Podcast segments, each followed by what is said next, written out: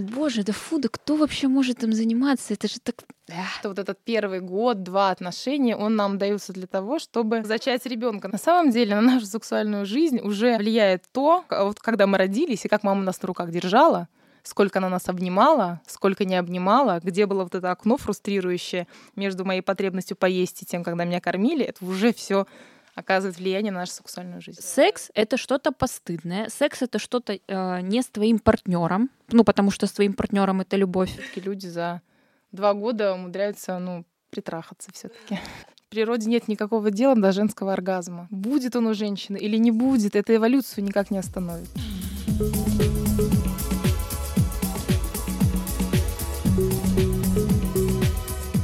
Привет! Это подкаст «Наизнанку», и мы его ведущие Даша и Алена. Мы рассматриваем жизнь нестандартных ракурсов и пытаемся ее понять вместе с вами. И помогут нам в этом наши гости. Сегодня у нас в гостях Юлия Островская, психолог, сексолог и гештальт-терапевт. Добрый день, Юлия. Добрый день. Спасибо вам большое за приглашение. Очень рада быть сегодня с вами. Ой, мы тоже очень рады. И тема, на самом деле, волнующая для многих и немного табуированная даже. Потому что мы будем говорить про сексологию. В принципе, что это такое за врач, о чем это и с какими проблемами можно к вам пойти. Кто такой все-таки сексолог? Ну, давайте разбираться здесь, потому что не так все однозначно, как кажется на первый взгляд. Э, на самом деле в реестре профессии. Сексолог — это врач-сексолог, это человек, который имеет медицинское образование. И сексологию уже, по-моему, идет как ординатура. Но сейчас э, очень много э, появилась вот этой сексологии, которая на базе психологии, и я к ней отношусь. То есть я психолог-сексолог. На самом деле у меня записано психологическое консультирование в области сексологии. То есть я не лечу таблетками, не отправляю людей на анализы. Для этого есть э, врачи-сексологи, они по-другому к этому подходят. То есть я подхожу к этому с точки зрения психики, душевной организации, как вы написали, как из головы, будто бы из головы. С какими проблемами идут э, к вам? А, изначально, так как я не, не только сексолог, но и психолог, гештальт-терапевт, ко мне идут с разными проблемами. Иногда идут люди, которые... И кажется, что запрос там явно с сексуального свойства. Но когда начинаем раскручивать всю эту историю, на самом деле не в сексе дело. Как, например, бывает, приходят женщины, у них проблемы ну, там, с оргазмичностью, например. Ну, часто это утыкается в проблемы межличностные отношения с тем партнером, с которым они на, на сегодняшний день находятся. А иногда, бывает, люди приходят совершенно не с, не с сексологическим запросом, и так или иначе тема сексуальности, она всплывает в кабинете любого психолога. Поэтому я взяла для себя эту часть, и решила обладать ну, большими инструментами. Но так как все, если ты три слова скажешь о сексе, все равно тебе припишут сексолог, сексолог, ты будешь посты писать, тебе напишут сексолог. И я уже решила закончить всю эту историю, получила образование дополнительное. А кто к вам чаще всего приходит? Ну, конечно, женщина. Были ли вот эти тяжелые ситуации, когда к вам приходит женщина, у нее есть проблема, они потом с партнерами приходят к вам? Или все Подтягиваются приходят, да. ли парни? Пока нет. Отдельно парни приходили, Женщины, они более активны, у них вот включается этот механизм сохранения, сохранения брака, сохранения отношений. То есть в этом плане мужчины, они, конечно, более пассивны. А связано ли это с тем, что у женщины более сложная система получения оргазма? Ну, несомненно, у женщины более сложная система получения оргазма, а, но, к сожалению, часто женщины приходят а, не за своим оргазмом, а за оргазмом для партнера. Ничего себе, я думала, для этого идут на курсы сейчас все в основном вот эти да, по глубокой глотке и так далее. Не, ну, не, ну до сих пор э, вот эта история, то, что женщина не оргазмична, она может испытывать по этому поводу какие-то комплексы и переживает, что как-то это может сказываться на их отношениях, но мне кажется, что это не так. Ну вот хорошо, к вам приходит женщина и говорит, я не получаю оргазм с мужем, я его вообще не хочу. Э, что в этом случае, вот с чего начинается вот все? А, начинается с разговора, с диалога, с выяснения, что уже есть, чего нет. Это очень э, такая не самая простая работа, она может быть очень кропотливая, потому что за тем, что у меня нет оргазма, стоит очень много всего, вообще очень много всего. Там вопрос доверия, вопрос близости, вопрос э, осознания того, что я знаю про себя, как я знаю, как мне получать удовольствие. То есть очень много всего. Это надо в каждую, получается, вот эту ниточку ткать этот ковер этого оргазма у женщины. А по возрасту кто чаще всего? Приходит? Ну, это женщины репродуктивного возраста. Ну, где-то 20 даже. Mm, Помолодела да. ли аудитория? Молодеет аудитория. Я не могу сказать, что это меня не радует. Меня это радует, потому что люди стали более осознанно э, относиться к себе, к своему там сексуальному здоровью, к своему психологическому здоровью. Это классно. Я, кстати, заметила, что сейчас очень много секс-блогеров именно стало, и даже которые не работают психологами, а просто какие-то обзоры, допустим, mm-hmm. на игрушки делают. Как вы считаете, это положительно влияет на образование нашего населения в целом? Я считаю, что сексуальное образование у нас на таком низком уровне, что хорошо, что есть эти блогеры. Честно говоря, мне волнует иногда вопрос критичности. Я за все за и за блогеров, но главное, чтобы ей была какая-то призма, что, ну, знаешь, от, отсекать зерна от плевел. Потому что, правда, есть очень много гнилой информации которая непрофессионально подается, к сожалению. Давайте, раз мы наткнулись на сексуальное образование и воспитание, что это вообще такое, когда оно начинается и для чего? Хм. Когда нужно его начинать? Сексуальное воспитание, если мы берем там в плане детей, говорим да. о детях, то начинать нужно взрослому самому себя. То есть взрослый, прежде чем по-хорошему сам как-то должен разобраться с этой темой сексуальности, как он это понимает, насколько она для него табуирована, прежде чем ну, с этой темой подходить к ребенку. Но сексуальное воспитание начинается с самого раннего возраста, а, с элементарных названий частей тела, так как они правда называются. Вот когда слышат люди слово сексуальное воспитание, они думают, что вот сейчас придут к ним в школу, к их детям и будут им порно показывать на весь экран и со всеми подробностями. Ну да, поэтому у нас есть закон, э, поправка к закону 2012 года, который как раз-таки накладывает запрет на... Эм... Да, да, у нас запрещено, поэтому в школу никто прийти не может. Поэтому До 16 лет. У нас популярна программа беременная в 16. Это же так прекрасно, да? То, что мы можем беременеть в 16, но вообще узнавать, откуда появляется ребенок и почему так происходит. А дети, они все равно узнают, э, но корявым образом. Да, вот именно, что они узнают это корявым образом. Как вообще вводить вот это вот э, воспитание теми же контрацептивами, да, с теми же названиями гениталий, чтобы предотвратить сексуальное насилие в первую очередь.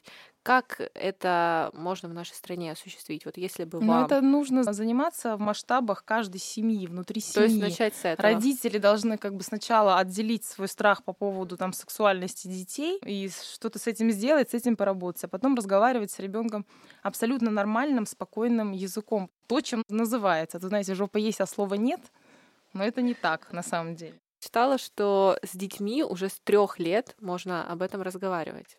Так ну, ну это? с трех лет можно говорить, что вот это у тебя называется так-то, а это у тебя называется так-то. Они будут сами задавать потом вопросы. Если у тебя с ребенком выстроен контакт доверительный, то ребенок этот вопрос перенесет себе и задаст его тебе, а не где-то будет искать. Начинается все с контакта. Сначала с себя, потом с контакта с ребенком, и потом все остальное фактически как по маслу. Дети задают простые вопросы, взрослый отвечает простыми ответами. Будет непонятно, что такое слово секс до какого-то определенного возраста. Дети сначала интересуются, откуда вообще дети появляются. Да. Вот и как тогда это объяснить? Вопрос в том, какого возраста ребенок. Ну, когда они начинают это спрашивать? Ну, 5-6? Пять, да, лет в шесть. Я не спрашивала. Я думала, что у нас есть два способа появления детей. Это первый, когда э, парень и девушка поженились, и потом проходит время. образом. И, я не знаю, каким, но вот я думала, что да, вот они поженились, и появился ребенок. Ну, как это... ты не задумывалась, да? да что-то, что-то будет, вообще, но не знаю, меня что. Меня вообще ничего не парило, я просто знала, что должен быть именно факт брака, быть задокументировано, все нормально, потом появляется ребенок. Ну, 9 месяцев появляется ребенок. То есть факт беременности, я знала, что это такое, да, что он присутствует. И для меня еще был э, способ через секс. Я считала это постыдным способом. А, интересно. И я, ну, как бы я представляла, что это такое что-то какие-то физические да, контакты. голые люди присутствуют. Да, дети потом говорят, О, неужели ты этим, занимаются люди вообще? Это было так ужасно. Я думаю, боже, да фу, да кто вообще может им заниматься? Это же так... А потом э, я узнала, когда была свадьба у моих родителей, и что я родилась через 9 месяцев после зачатия. То есть меня мама не родила раньше, она родила через 9 месяцев. И я что-то посчитала, и у меня вообще ничего не сошлось. И я понимаю, что я ребенок, который появился посредством секса, И только потом была свадьба. Боже, мне было так стыдно признаться друзьям в Серьезно? этом. Я была, я скрывала. Ну, все равно мы... Ну, Факт там- своего постыдного да, поведения да, да, вообще. то, что э, мы там рассказывали, вот у меня там родители поженились, вот у меня какие-то такие темы были, и я не говорила. Я такая, да, я не знаю. На самом деле я понимаю, что мне не сходятся числа. Беременность была раньше, чем свадьба. Думаю, как это вообще возможно? И мне было очень стыдно. Я думала, это все, это грех. А потом, как все разрулилось. Я не помню, как разрулилась. Я просто в какой-то момент забила, я смирилась с то, что вот такой Ты я дитя человек, порока. да, что я дитя порока. Вот как вообще вот изначально вот пришел ко мне сын и говорит, и откуда берутся дети? И я говорю, хорошо, там в три года из животика.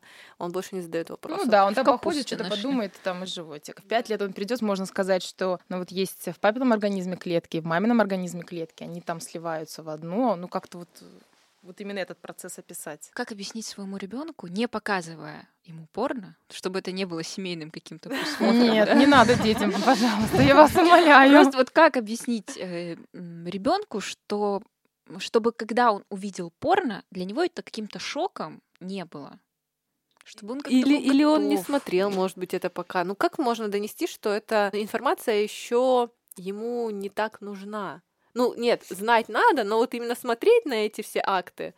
Слушайте, но вы знаете, так удивительно, мы все хотим наших детей от чего-то предостеречь, но так или иначе они возьмут то, что им надо взять. И вряд ли удастся где-то прям подстелить достаточно толстую соломинку. И не каждый просмотр порно в 6 или 8 лет будет какой-то безумной травматизацией для ребенка.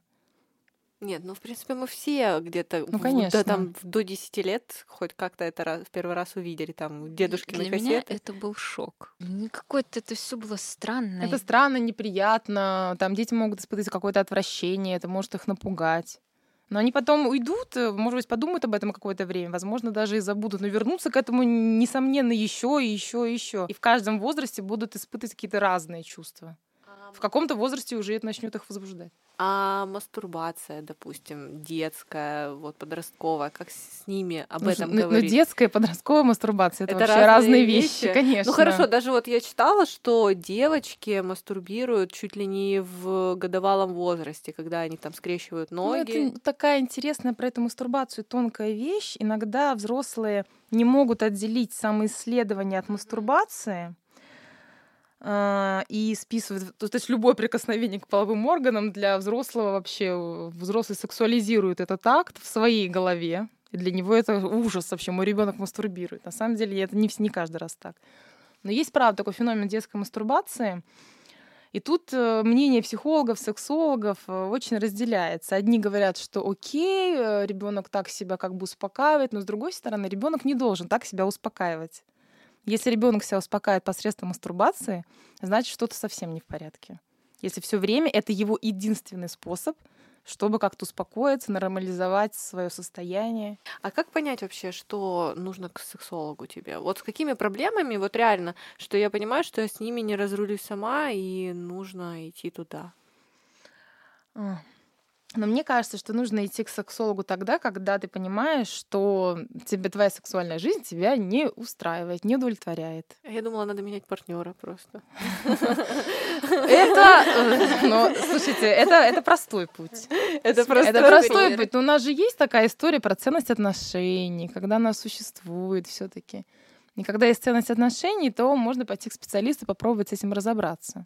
Меня все время мучает один вопрос. Вот э, когда люди находятся долго в отношениях, э, у них начинает угасать именно страсть. Но я, кстати, тоже читала, что она как раз-таки не угасает, а нормализируется. То, что вот через какое-то время вот просто проходит вот этот вот период а, любви, что это? Ну, не притирки, да, вот этих вот сексуальных э, разнообразий. Потом это просто все стабилизируется, а люди это воспринимают как э, какие-то угасания чувств. Мгм. С этим нужно что-то делать. Вот знаете, как надо внести какой-то свежей нотки в нашу сексуальную жизнь. Это реально? Здесь надо смотреть каждую пару индивидуально, но на самом деле то, что я всем говорю, не надо рассчитывать на то, что вы будете всю жизнь э, так же заниматься сексом, как вы занимались там в первый там, год отношений. Потому что вот этот первый год, два отношений, он нам дается для того, чтобы Зачать ребенка. Да, чтобы зачать ребенка. На самом деле мы попадаем в, в слияние с партнером в таких безумных розовых, розовых очках, когда мы не видим фактически за ним вот живого реального человека. А потом, через какое-то время, когда этот психоз проходит, я называю его а, период э, такой без трусов, он так или иначе когда-то пройдет, и тогда мы уже немножко отходим и как бы смотрим, что вот он реальный человек. Здесь могут и психологические проблемы в отношениях начаться, а они начнутся потому что мы уже не видим не какую-то картинку, которую сами себе придумали, а уже какого-то реального человека. По своему опыту скажу, когда вот это время проходит, э, ты, когда вот эта вот страсть загасает, угу. ты уже все тебе проблемы, все кажутся очень да, яркими. Да, да, да, То есть, если раньше это мы всё... обращаем, не, начинаем обращать внимание на то, на что вообще вообще да, не видели да, абсолютно да, в да, все вот так вот подсвечивается и все. На носки, которые там валяются где-то, на зубную пасту, очень Нет, тривиально. Это, это но понятно, это что мы обращаем на такие э, моменты свое внимание. Вопрос в том, что вот передо мной есть человек, да, возможно, он в дырявых носках, да, возможно, от него там воняет, не, э, воняет, это, это не пахнет акцент не на всегда. то, что тебя это бесит. Меня это бесит, но вопрос, я хочу вообще что-то изменить в этих отношениях? Или я хочу просто бросить этого человека и уйти? Работать? Ведь отношения ну это да, работа. это опять же возврат к, к то, что я говорю, ценность отношений. Если она присутствует, значит, мы что-то идем и делаем. Если нет, Тогда да, этот просто человек просто этого... как функция, которому, который, да, если которую можно поменять нету, на другого. То по факту вы действительно до этого и занимались только сексом. Потому что после того, как он, ну, улетучился у вас куда-то, ничего не осталось. А что вот с этим делают? Вот что? Я вот не представляю реально, что можно с этим сделать. С этим живут. С этим живут. Э, э, типа, приходишь к психологу, он тебе говорит, смирись. Нет, конечно, конечно, психолог не говорит смирись. Тут, знаете, какая э, интересная история? Если приходит один человек и вот хочешь спасти что-то, что-то да. поменять, это одна история. А второй такой вяло текущий, ему и так хорошо. Провальная. Но другая история, когда приходит пара и говорит, что мы хотим, и мы будем делать, и тогда они берут и делают. На самом деле это не самая простая работа. Это работа пары, это, это с очень, пара с очень высокой мотивацией должна быть.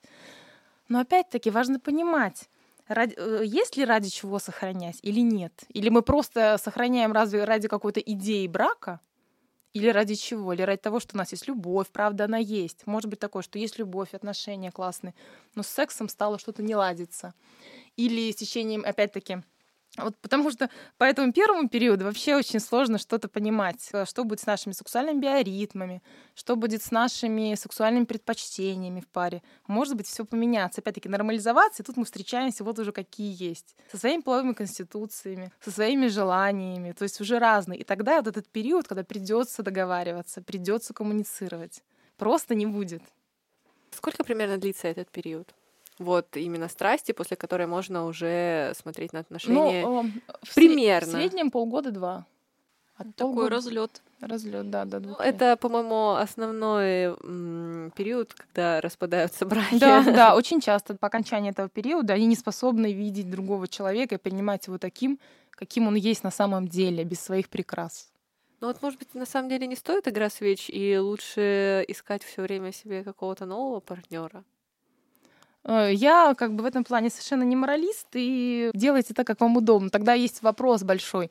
А способны ли вы вообще находиться в близких отношениях с другим человеком? Не в своих иллюзиях и проекциях, угу. которые вот в этом полгода-два, а с другим человеком. Как вы вообще в контакт выстраиваете?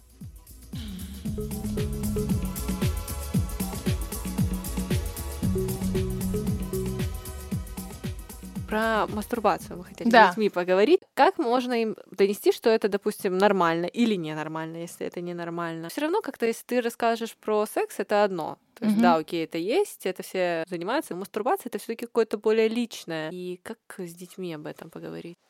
А, слушайте, ну если ребенок, например, манифестирует свою мастурбацию там в детском саду или где-то, или делает он при взрослых вот здесь, это очень большой вопрос, что вообще с ребенком происходит. Первое, что нужно сделать, это объяснить ему, что окей, но это очень интимное твое личное дело. Здесь мы э, обозначаем границы этой интимности. Это вообще границы это основной вопрос, когда дело касается сексуального воспитания.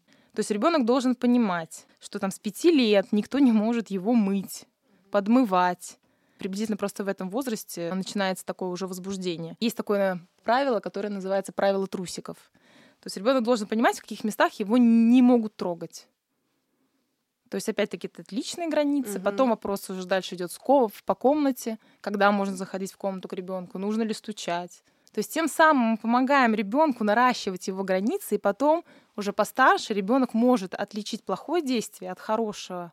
И он уже понимает, что вот так делать со мной нельзя. Почему я говорю о том, что сексуальное воспитание, образование, оно важно? Как минимум из-за того, что по статистике дети сексуально образованы, они менее подвержены педофильным воздействиям.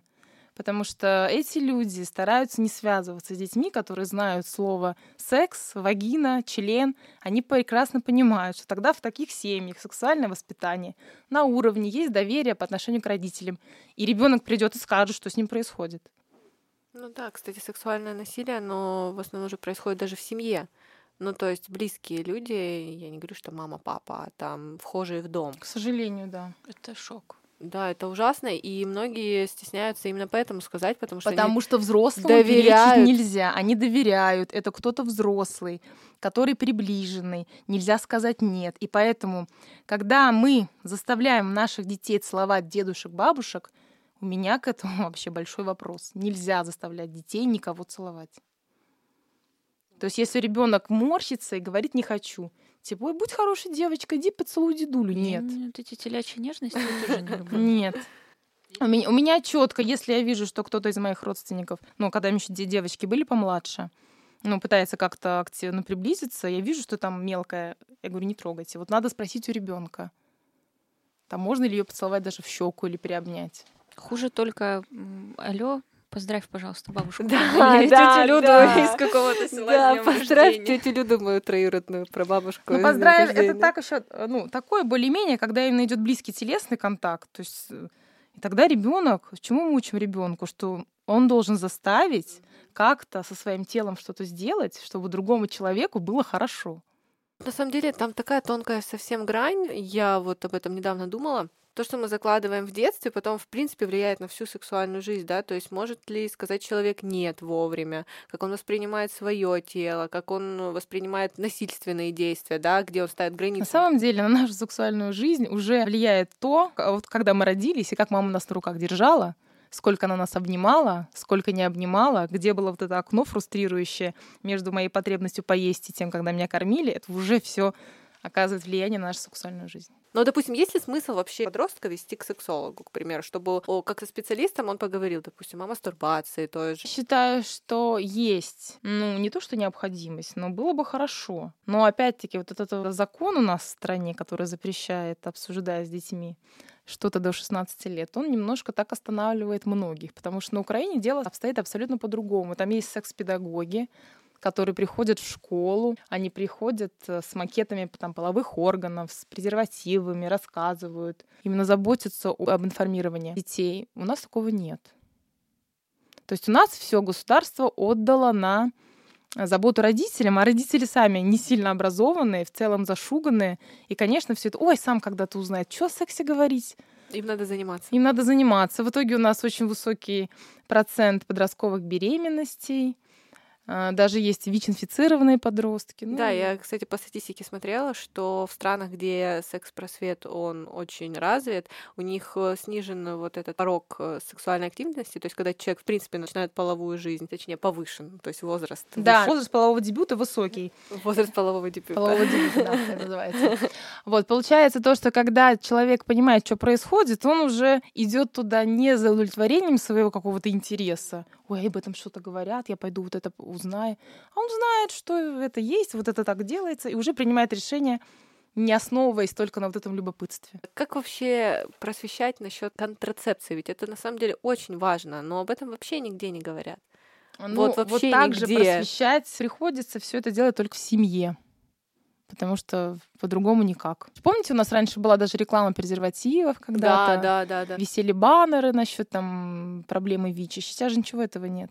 Где я видела презервативы? Презервативы я видела в каких-нибудь ларьках и магазинах. И опять же, я в детстве не понимала, для чего нужны презервативы вообще в принципе. Потому что для меня это было что-то для секса. Да, кстати, о них тоже Опять не думала. же, секс это что-то постыдное. Секс это что-то э, не с твоим партнером. Ну, потому что с твоим партнером это любовь. И там все нормально. Да, то есть просто то, что есть э, некоторое постыдное действие, которое называется секс, и для него еще нужно кое-что постыдное с голой женщиной на обложке. И это презервативы. Это очень страшно, потому что я не знала, что презервативы это защита твоего здоровья, это защита от нежелательной беременности, что это вот огромный вообще блок, который должен присутствовать в жизни каждого человека. Даже взрослые люди уверены, что анальный и оральный секс они являются абсолютно безопасными. Но это не так. И что, в принципе, можно и не забеременеть. Да, у меня, кстати, подруга, и она врач сейчас, на данный момент, и она думала, что от первого раза забеременеть нельзя. Ну вот, да, вот об этом думают тоже очень многие подростки. От первого раза беременеть нельзя, от первого раза заразиться ничем нельзя. Сейчас в этом плане есть уже такая, ну, информация более доступная, но важно, правда, фильтровать информацию. Там говорили сегодня уже немножко о порно. И в этом плане тоже просмотр порно, если ты там взрослый, адекватный человек, э, есть свои плюсы и минусы. Минус заключается в том, что если ты не критично вообще подходишь к жизни и к сексуальной жизни в том числе, то ты можешь из порно брать э, не самые реальные установки. Типа, что секс вот он такой-то, или что с женщиной можно так-то, или что женщина должна быть именно такой-то, или она должна вот именно та- так-то проявлять свои реакции. Вот. А если ты как бы адекватный взрослый человек, ты понимаешь, что это просто картинка для твоего возбуждения, и ты не воспринимаешь это за чистую монету, тогда с порно все нормально. Тогда и просмотр порно абсолютно адекватен. Ну вот вы говорите взрослый адекватный человек, а как э, с этим разобраться подростку, ребенку? С подростками в плане порно это очень тяжело. У нас э, основной процент порнозависимости приходится именно на подростковый возраст. С Ну этой да. иглы потом слезают. Ну, все зависимости это не самая простая вещь, так же, как и порнозависимость. Получается, каждый раз ты дозу увеличиваешь, увеличишь быстрое возбуждение, что подростку там надо. И не нужно входить в контакт, не нужно общаться, например, если взять мальчика, не нужно общаться с девочками, не нужно преодолевать своего страха, смущения, стеснения. Можно получить эти эмоции, это там возбуждение, эту разрядку здесь и сейчас. Потом они смотрят все более изощренное порно или больше порно. Это все наш ленивый мозг, который любит поглощать вот это вот Мгм. легкий дофамин Мгм, мгм. и не хочет стараться и работать. Да, да. Вот это очень, да. А так оно и работает. Порно для ленивых людей. Секс для трудоголиков. Настоящий секс. Так вообще, мастурбация это хорошо или плохо? Мастурбация это хорошо, если это не заменяет сексуальной жизни полностью. Может ли жить человек полностью сексуальной жизнью, то есть партнеры, Мгм. и при этом мастурбировать? Конечно. Это Кон- нормально. Не то, что может, я бы сказала, должен это делать. И это даже не измена. Должен делать это.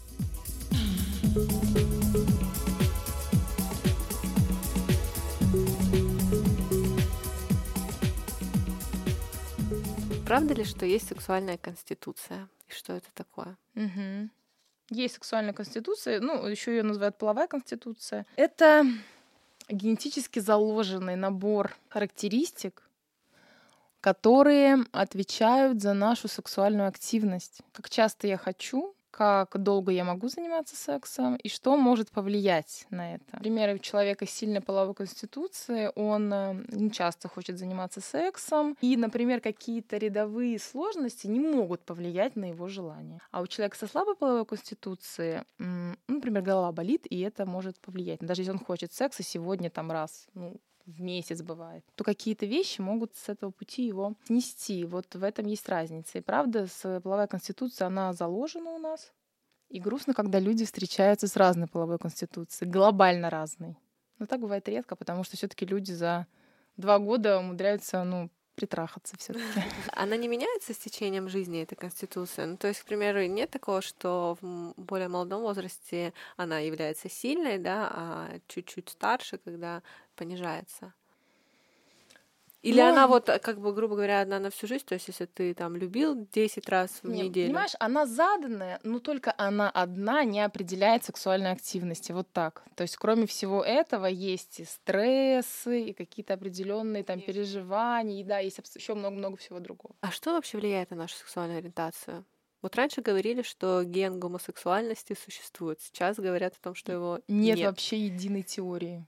Вообще нет единой теории. Но Я придерживаюсь такого мнения, что, с одной стороны, это правда, что-то врожденное. С другой стороны, что-то происходит все-таки в детстве, есть какой-то определенный момент, когда человек, ты знаешь, как будто бы отказывается от своей вот этой идентичности и может обрести ту или иную сексуальную ориентацию. Мне кажется, что так тоже работает. И я бы смотрела каждый раз он тоже и зависит от человека, от его семейной ситуации. Разговаривал с людьми, которые гомосексуальной ориентации, они говорили о том, что они с детства понимали, да, да. что не, не то. В основном это с детства, но очень много же таких случаев, когда люди меняют свою сексуальную ориентацию в течение жизни. Вот, да, то, что она... Но я думаю, что они ее не меняют, а, скорее всего, они ее обретают. Потому что, наверное, она уже где-то там есть и, но, возможно, это было сильно подавлено. И в какой-то момент, когда человек уже вырастает обретает себя, и знакомится с собой, он начинает понимать, что и это моя часть тоже, вот она может быть другая.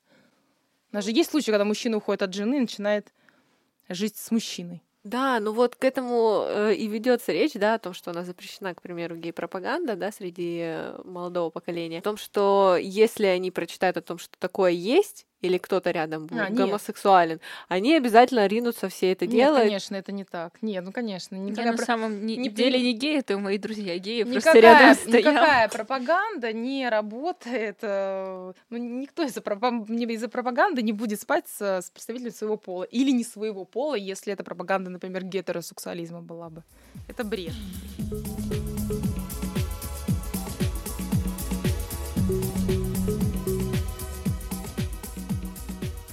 Какими вы стереотипами сталкивались о своей профессии? Я э, такого мнения остаюсь, что когда человек начинает заниматься своей сексуальностью, все, все-таки это центр нашей жизни. И все остальное вот подчиняется каким-то очень, ну не самым простым, но все-таки подчиняется. А как вы решили туда пойти? А это очень интересно, потому что у меня случился роман и причем роман именно сексуально очень интересный, наполненный был. И я стала и переживать, и испытывать то, что до этого никогда не переживала. И я думаю, а как это работает? Я стала задумываться об этом. Почему у меня так, а может у кого-то по-другому. То есть меня тема секса стала волновать сильнее, хотя она все время волновала. Я в 13 лет уже перечитала всю подборку спидинфо родителей, то есть я была подкованная. Я была очень подкованная. Я информацию искала вот любым возможным способом. Интернета не было, но вот какой... А я уже тогда училась на гештальте, и у меня в голове все это крутилось. Сексолог, сексолог, сексолог, сексолог. Тогда я думала, что сексологом можно э, ну, быть только врачом на, на базе медицинского образования. Я очень хотела найти что-то на, на базе психологии, такое именно консультирование эту часть и нашла. А есть такое, что вот вы общаетесь там, может быть, не с друзьями, просто с какими-то людьми там знакомыми, и все равно про себя на автомате анализируете его поведение. И, может быть, он там не так чашку поставил, и вы вот потому что нет, не дрочит. Нет, нет, нет, я этим нет, не занимаюсь. А советы даете? Нет, вы что, я, я бесплатно ничего не делаю. Как э, вообще раскрывать женщине свою сексуальность? Женщине надо начинать с изучения своего тела, с простого маленького зеркальца, в которое она будет рассматривать свои половые органы и видеть, как она устроена. Это первое, мне кажется, должна сделать женщина, но уже не женщина, а еще бы сделать это подростком, девочкой. Следующий этап — это мастурбация. Только за счет, за счет этого мы связываемся с собственным телом, начинаем понимать, как вообще оно устроено в плане эрогенных зон. И развитие эрогенных зон генитальных это тоже идет за счет мастурбации. То есть потом, что может пригодиться в принципе в сексуальной жизни именно с партнером? Конечно. Я всегда говорю, что чем отличается мужской от оргазма от женского? Чем он отличается? В природе нет никакого дела до женского оргазма. Будет он у женщины или не будет, это эволюцию никак не остановит. Это дело рук самих утопающих. Да, абсолютно. Вот, вот надо с этим ощущением и думать о развитии там своей чувствительности, оргазмичности, что это дело рук. Самих утопающих. Ну просто э, женщины в большинстве своем думают, то, что должен прийти какой-то мужчина. Да, мужчина-принц. Принц, он придет и сейчас все забахает. И, да, и все забахает. Такого не будет, скажите? Нет, такого не будет. Не, бывает. Но, например, если вы готовы попасть там в 5% из 100, если вы настолько меткие, то, возможно, да, так и будет. Как говорить с партнером о сексе вообще? Как... Прямыми, с- простыми, прямыми словами. Как, как, как вот мы сейчас разговариваем о сексе, вот так говорите с А партнером. как перебороть барьер, не боясь его обидеть? Говорить, не думая, что ты хочешь его обидеть. Говорить так, что ты говоришь о себе. Ну, не знаю, можно какой-то кейс там элементарно разобрать. Мне было сейчас хорошо, а давай попробуем еще вот так. Или мне бы хотелось еще вот так. Или вот здесь мне не очень нравится, потому что мне больно. Вообще говорить можно прямо в процессе. Не терпеть там какую-то неудобную позу или какое-то трение руки не в том месте. Или в том, ну, не с той силой. А говорить, давай, можно левее, можно правее. Или брать свою руку, ну, элементарно показывать на своем теле, куда- где бы тебе хотелось, чтобы она оказалась. Кстати, это вот классно. это вот момент, то, что секс только для молодых. Опровергните. Нет, секс точно не только для молодых. Конечно, с возрастом сексуальная активность спадает. Но люди могут заниматься сексом до самой смерти. И мужчины, и женщины. И мужчины, и женщины. У мужчин хуже, чем у женщин. Но и мужчины, и женщины могут. Не все это делают, конечно же, но могут. Не То есть, если поддерживать нужно. свое здоровье, если поддерживать свое сексуальное здоровье, то секса может быть много. В общем, советуем всем нашим слушателям сегодня после подкаста улучшать свое здоровье, изучать свою сексуальность. И позаниматься сексом. Да. Но никто не обязан заниматься сексом, если он этого делать не Да. хочет. Не надо это делать из-за просто рекомендаций, только через желание, удовольствие и стремление к другому человеку или к самому себе. И по взаимному согласию. Абсолютно точно. И секс с самим собой это тоже прекрасно. Ребята, ставьте нам оценки в iTunes. Это очень важно, так как когда вы ставите оценку или пишете комментарий, другие слушатели могут нас увидеть и также узнать про наш подкаст. Подписывайтесь на наш Инстаграм, на изнанку подкаст, на наш Телеграм-канал, SoundCloud и на Яндекс Музыку. Если вы хотите стать героем нашего подкаста, пишите нам в любых социальных сетях или же на почту. Thank